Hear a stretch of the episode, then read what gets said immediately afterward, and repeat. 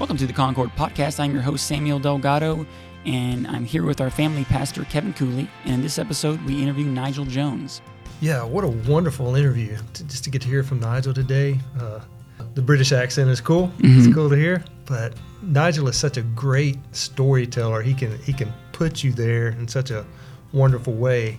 But the stories today uh, about how, you know, first of all, he, he came to faith later in life and, and what's happened since, but what happened before, how God was working even when he didn't realize it. Uh, man, it's so encouraging. And, and for me, it was encouraging to hear how, you know, how God is using you when sometimes maybe you don't even realize he's using you and, and how that played out uh, in Nigel's life. Yeah, it's a fantastic story. Yeah. All right, let's hear some stories. Thanks, Nigel, for, for doing this. Uh, let's start just by hearing a little bit how you grew up and how you came to know Christ. Uh, I was born in a small fishing village on the south coast of England, and it was marginally Church of England, Anglican, you know, uh, which is like RC light without the Pope. And Right. um, my mother was a believer. To this day, I don't know where my dad was.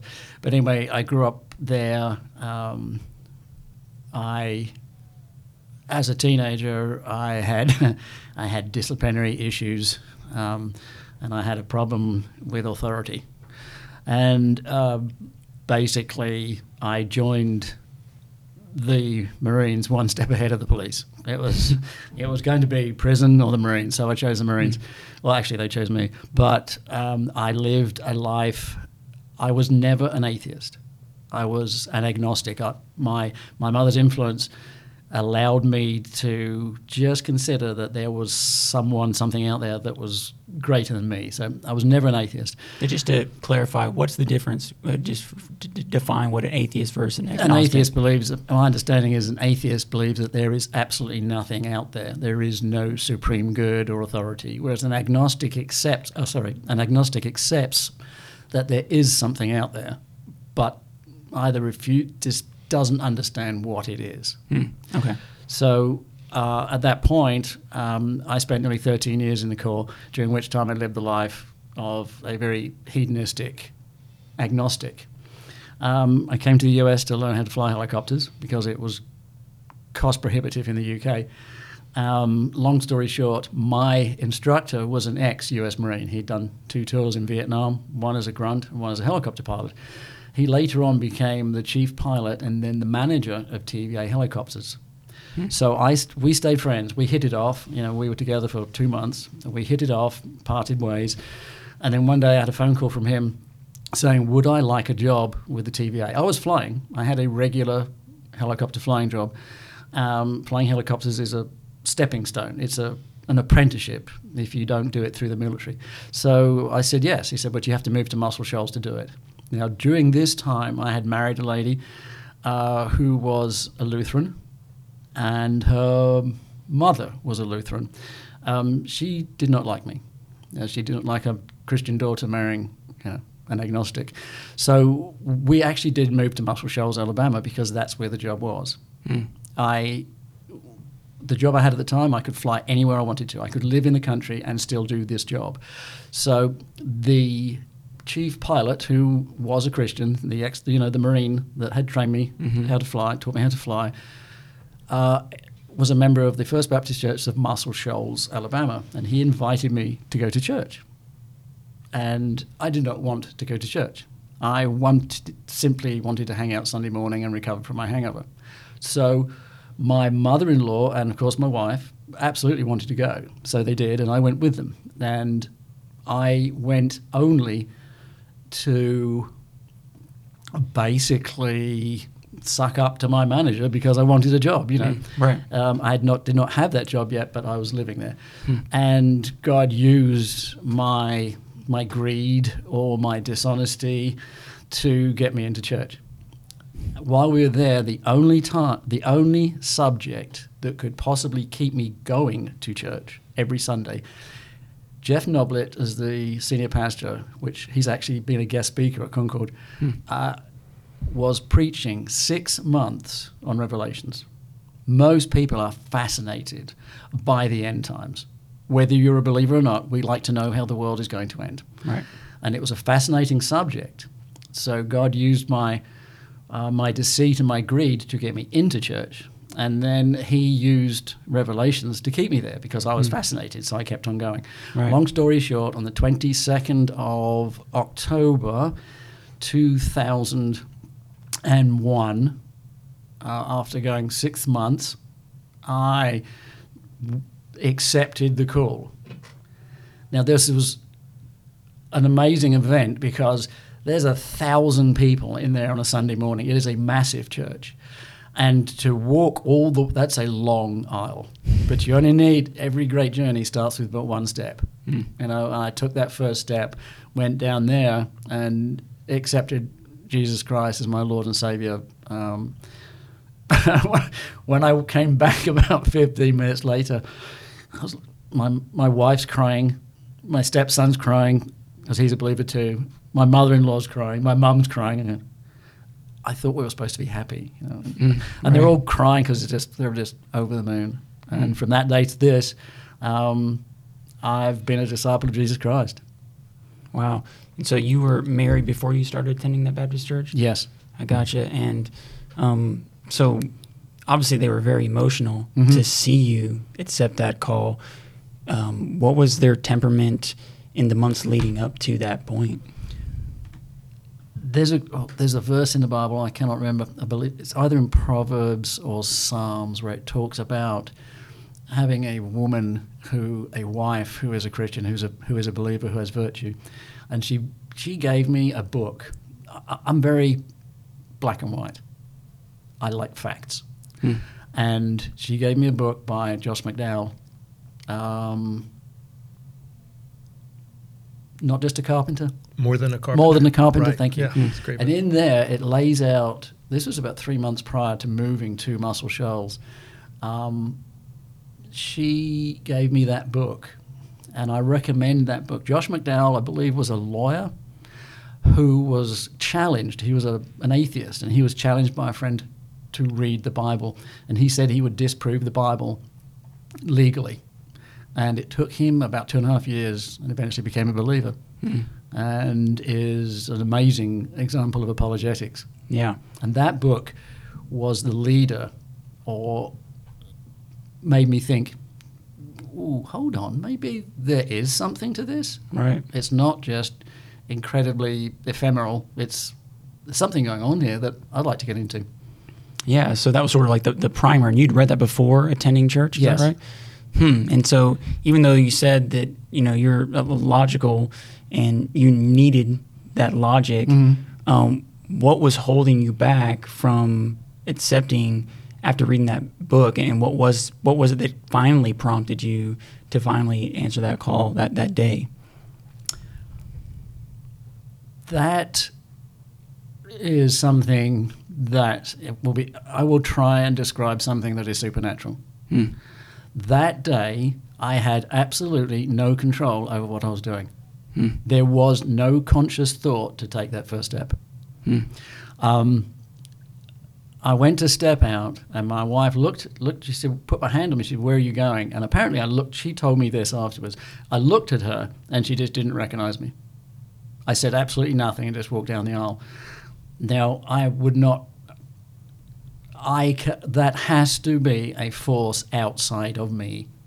That had to be the Holy Spirit drawing me down that aisle, because most people don't believe this. Kevin probably don't believe this, but I'm fairly introverted. For me to walk out there in front of a thousand people Right. was an abomination. I mean, I just would not do that. That is not me. I don't like being out front and doing things. Yeah. Um, to walk down that aisle in front of a thousand people was literally an act of God. So I, I got. It. You said your mother was there. Yeah. Is that? Oh, that's a good thing. That's a Mhm. blessing. Mhm. So during that time, you said she you knew she was a Christian when you were growing up. What was her contact with you like? I mean, how She never pushed it. Yeah. I was, in retrospect, I've often, that's a question I've asked myself a number of times, and she never really pursued it. Now, we always went to Christmas, we always went to the, a Christmas service, we always went to Easter, and um, I never saw my mum praying, but she would be singing hymns around the house. You know, there'd be Christmas hymns and Easter hymns, and she'd sing to herself because she had a lovely voice. Um, I did not inherit that, but that's as far as it went. And we also, she also um, pushed me into um, a Sunday school class as a youngster. I think I was about 11 or 12. Did that for two years. And when I was at school, we also had religious knowledge lessons. They were actually allowed to teach you about the Bible. Hmm. And that was the only childhood influence I ever had. Wow. Do you remember making a conscious decision to say I'm going to be ag- agnostic, or that you rejected the the Bible at No. any given point? Because No. you were obviously around it. Mhm. Um, you just weren't convinced. Correct. Gotcha. Uh, I never made an active decision to say this is ridiculous. I'm going to oppose it. It was just the life that I was surrounded by. Sure. Um, now, had you had conversations prior to getting married about the fact that there was a discrepancy as far as what you and your wife believed up until that point? Yes. So describe that. I mean, how did that go? I mean, obviously you, you got married despite it. She said, "We can work around this." Was was her was her words, and I I really didn't push it because that was not a subject I felt comfortable discussing. So I Hmm. took the path of least resistance and just accepted what she said.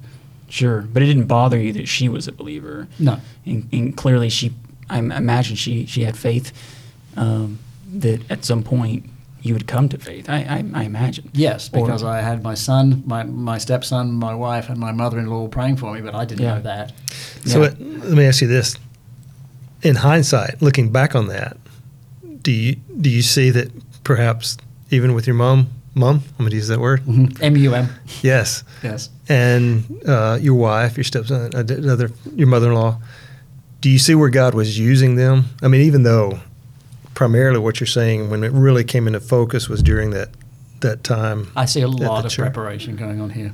Okay, Yes. you see the Lord was working, Yes. even though you didn't realize it. I didn't realize it. No, Yeah. he's also kept me alive through a number of issues. Mhm. Um, I remember the. I heard a sermon many many years ago. I was, I was I was doing some overtime with the TVA on a Sunday, and I was flying out to a job, and I, I tuned in a Christian radio station, and I heard a preacher say, "You never know what God has done, but in the rearview mirror." Mm, that's so and, true. and I have told that to dozens of people. It's a simple phrase, but it's incredibly illuminating. Mhm. If you look back, you can join all the dots to make the picture. Yeah, yeah, absolutely. I think regardless of your journey, I think you, you can look back and say, "Wow, you, you see God's hand, His Mhm. sovereignty, His, His providence in Yeah. your life."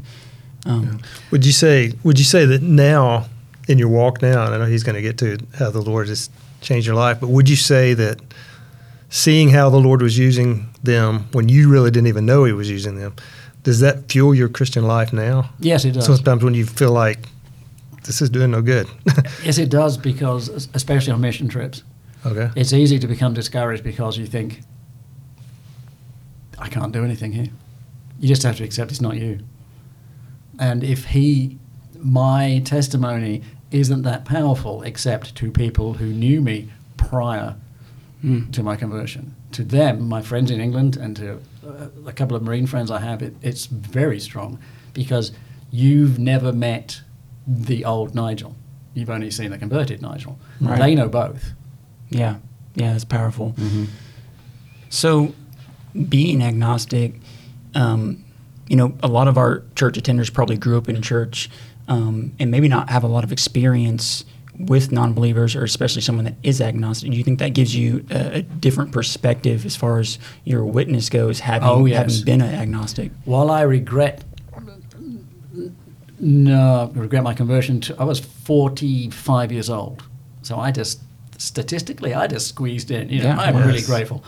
Um, yes, it does.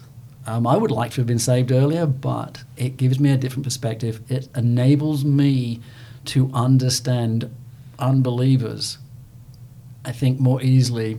I'll, I'll talk about um, people who kind of move into the church. That's all they've ever known. Some of them I have met, not in this church. I'm talking about working for the TVA. There's lots of Christians in the TVA. Um, they find sometimes they find it hard to understand or accept why people will behave in that way. To me, it's perfectly normal. Right. And because I have been there, I can talk to them using their language. It is a big example. It, it is a big advantage. That's a good word. Yeah. Yeah, and I I think that that's powerful to hear stories like yours as someone who's grown up in church, or mm-hmm. you know, because we sort of lose sight of that, and we, we can lose connection, right, with with the with that community. And I think it's important to have compassion, um, and I think having gone through it, I imagine it'd be a lot easier. Uh, so it's encouraging to hear um, your story that it's never too late. I mean, that's truly incredible. At the age of 45, um, coming to faith really against all odds. Uh, so that's amazing. Um, but take us, you know, here you are, you, you have this uh, conversion moment, supernatural as you described. Um,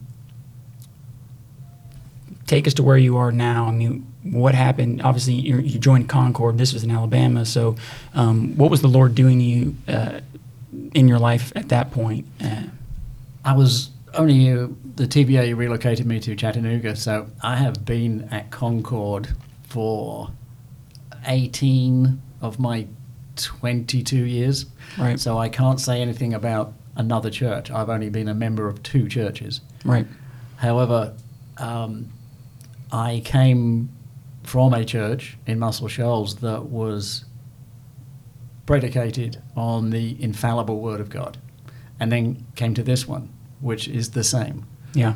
Um, during this time, I met a very good friend of mine who- who became a friend of mine, which is Peter Fakis, who used to work for AMG. He used to be a mission uh, guide for advancing the ministries of uh, advancing the ministry of the Gospels, which is you know, Concord has a relationship with them, and he coerced me and put pressure on me uh, to go on my first mission trip, which was to Peru. Um, if there is the, the, I had the best training in the world to go on mission trips. I was a Marine. Hmm, It doesn't right. get any better than that. That is you. Throughout this, there's so many things I am being trained to do as a non-believer Hmm. that transfers into being a believer Mm. um, against God to God. And I went on my first mission trip with him to Peru. in fact, David and Drew were on that trip. So that was ooh, 2007, I think. Um, and then I really enjoyed that. And then he asked me to go to Uganda. So with AMGs, I went to Uganda again. Um, I can't remember how many times I've been to Uganda. Uh, uh, it's like I don't know, eight or nine, maybe ten times. I'm not sure. Um, and each time I go on a mission trip, a week's mission trip is the equivalent of six months of sermons, Hmm. as far as being immersed and the intensity of Scripture. You Hmm. live it and breathe it every waking minute Mm. and you probably go to sleep thinking about it, and you probably wake up sleeping about it. I mean, I'm sorry, you wake up thinking about it. Yeah. Um, I cannot encourage people more to go on mission trips. It's a growing, it's powerful, it's encouraging. So you said being a Marine, those the same things transferred over Yep. to a mission. What, are Absolutely. you thinking like flexibility Yeah, or what? flexibility. What do you mean you're tired? No, you're not tired. Right. Trust me, you're not tired. Yeah. I can tell you about being tired. Yeah. Oh, what, uh, your back aches? No, no, it doesn't.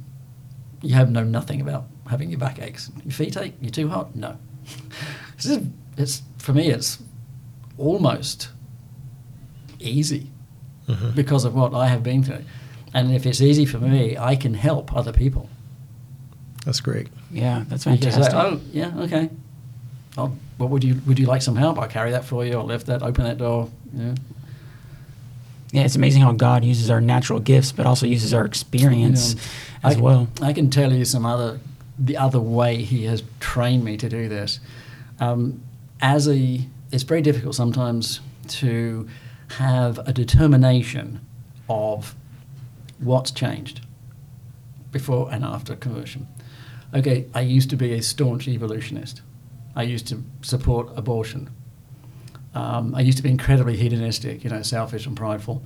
Um, okay, I have taken what I've learned about evolution for it, which in apologetics, I, the same principles apply. I can now use that as to um, refute evolution, abortion. Um, one of the things I spent some time on is trying to help change laws to remove the availability of abortion because I used to be pro abortion. I used to go be in the Marines, mission trips. So I've taken all of the skills I learned prior to salvation, mm. and now they were all against God. And he's just, it, it just fascinates me the way that changeover has happened. Yeah, it's incredible. He's, he's given you new life. Yeah. And if it, I can change, I, I can see other people changing. Yeah, that's incredible. Yeah, I love those things that perhaps you were passionately speaking out against mm-hmm. against God mm-hmm. prior to your conversion. Now you're you're completely 180. Uh, um, another one is uh, I, I, used to really one of my character flaws was uh, I had a few. One of them was I, I like to verbally assassinate people. Mm. Um, I've always enjoyed mental jousting, but the principles that one applies to mental jousting or humiliating somebody or shooting them down are almost identical to apologetics. Right. Mm-hmm. it's all I have done is change the topic. All the skills remain in place. I've just finished reading. I, sorry, I have two chapters to go. There's a book called Tactics. It's on apologetics by um, Greg Koukl. Jeffrey Jeffrey Koukl. Yeah. Yeah. And this is encouraging. Um, one of the young ladies in our youth group suggested it to me. She said, Are you interested in apologetics? She heard me say something in the conversation. She said, oh, I've just finished this book. So that's mm. encouraging. We have a young lady who's 15 years old reading really a book mm-hmm. on apologetics and then telling me about it. That's, that's awesome. great. Yeah. Yeah, that's fantastic. I, I think just personally, what I, I can see is I can see you having serious intellectual discussions with people. And I can see where pre Christ Nigel would be able to. Boom, boom. Yeah, take the sword out, cut them up. Yeah. But there's a compassion there in, in, what you say. There's a truthfulness. There's, you know, John, I think it's 114. Jesus says Jesus was full of grace and truth. Mm-hmm. And I see that. I see that in you, you know. And one of the biggest changes is in me is if I win an argument, I've just lost. Yeah. It's not that. That's how I look at these discussions. I would rather keep my mouth closed and walk away, and that is not me. that is yeah. not that is not pre-conversion, Nigel. Yeah, that's, that's the spirit working you, that mm. gentleness. But I uh, could change myself to what I want to be for maybe three or four months. I couldn't do it for twenty plus years. Yeah, yeah, that's incredible. And I love how God's actually still using your intellect that you've always had for for his, advancing his kingdom. Actually, as I get older, that intellect is slowly sliding away, but I'm, I'm fighting every inch, tooth and nail. Gotcha. Um, well, and you've already s- spoke about you know your, your time with missions here uh, at Concord, so I'd invite you to talk a little bit more. Anything else you want to say about Concord, and, uh, and, and tell us what your prayer is for for our church. Um, one of the in the Marines, one of the principles of leadership is the thing called continuity of leadership. In other words, if you trust your company sergeant major and you know he's, assuming he's good, uh, when any new people join, because there's a large majority of people who already accept the leadership authority and the abilities of your leader, they will assume that belief system. They don't have to be there for two or three years to see how this man operates. Um, my growth has been in Concord. I have to give the leadership of Concord, obviously, they're being used by God, but at the same time, I have to give them credit for that because I've been here for 18 years. Um, I think the fact that David has been here for 20 plus years is continuity of leadership. Yeah. He, that constant leadership you know, the ship has changed directions a few times just to avoid some storms, but basically the the heading remains constant, and that's a big plus. I've read some articles from the Southern Baptist, and that's unusual. Hmm. I think the average is five or six years before. It's quite a lot. It surprised me, but um, you know, and of course, Drew has been here equally long, or one year less. Yeah, yeah, that's great insight. Um, so, what is your, your prayer for Concord? Okay, um, one of my, um, I'm a recovering headbanger, you know, from my um, pre-save days, uh, and I enjoy contemporary rock music. And there's a band called Newsboys, hmm and um, they have been around for 30 plus years. They are actually some of our Australian cousins, and they had a concert at the Tivoli, and Kimberly had never heard of them, and she likes she loves music, so we went to see them. I said, "Please, can we go?" She said, "Yes, we got tickets," and they have a new album out called Stand, which the, the that gig was in um, just before Thanksgiving, and David or we had just finished a five or six week stand series of sermons, standing on the Word of God. Mm. And the philosophy behind this album is exactly the same thing. So, what I'd like to do is read the title, the chorus from the title verse Oh, of this. Cool. And my prayer is the philosophy that this um, enshrines. Okay. I'm going to stand in a world that is breaking. Stand for a truth unchanging. I am not ashamed. I have considered the cost. I will stand right here at the foot of the cross and stand. That's great. Wow. That's a great lyric. Yeah. Thank you so much for sharing that. That's fantastic. Yes. I love that. Uh, and so appropriate. For, You should hear it at 120 decibels. it's even more effective. Yeah. But just, just the words, they, they come, I mean, Oh, that's they're fantastic. Yeah, that, that's great. Um, So the philosophy of this is my prayer that this could be, this is Concord's mantra. Yeah, yeah, absolutely. I love that. Um, so, share with us. Uh, this is a f- fun question. If you could be a witness at any five events in the Bible, uh, which ones would you like to be at? I I spent 30, 40 minutes working on this. There's just so many. And I took about 25 and gradually whittled them down. So I wrote them down so I wouldn't forget. I would love to be at creation. I would love to see the dry land emerging from the seas. That would be fascinating. And, and who doesn't want to see a talking serpent? Let's be honest. I mean, that's just fascinating. Um, the second one is Exodus 14 21, where Moses parted the Red Sea Mm-hmm. uh, where to see God suspend his physical laws in order to help his people across and then let the physical laws take over afterwards. Mhm. To see such a momentous event would be phenomenal to my mind. One of my passions is history. Um, the other one would be, is Exodus 33:22, where God passes through Moses in the cleft. Mm. I would love to be in the cleft, but behind Moses.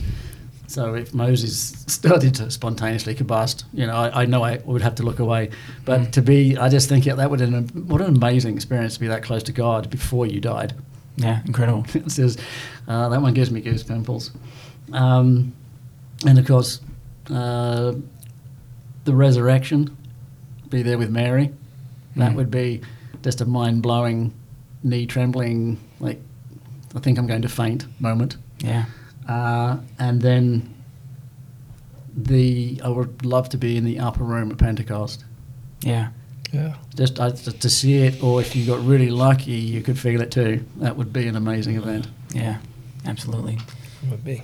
Yeah, so um, let our church members kind of just know uh, a little bit about yourself. If you had your own podcast, what would it be about? Um, my interest we've already discussed, which is the um,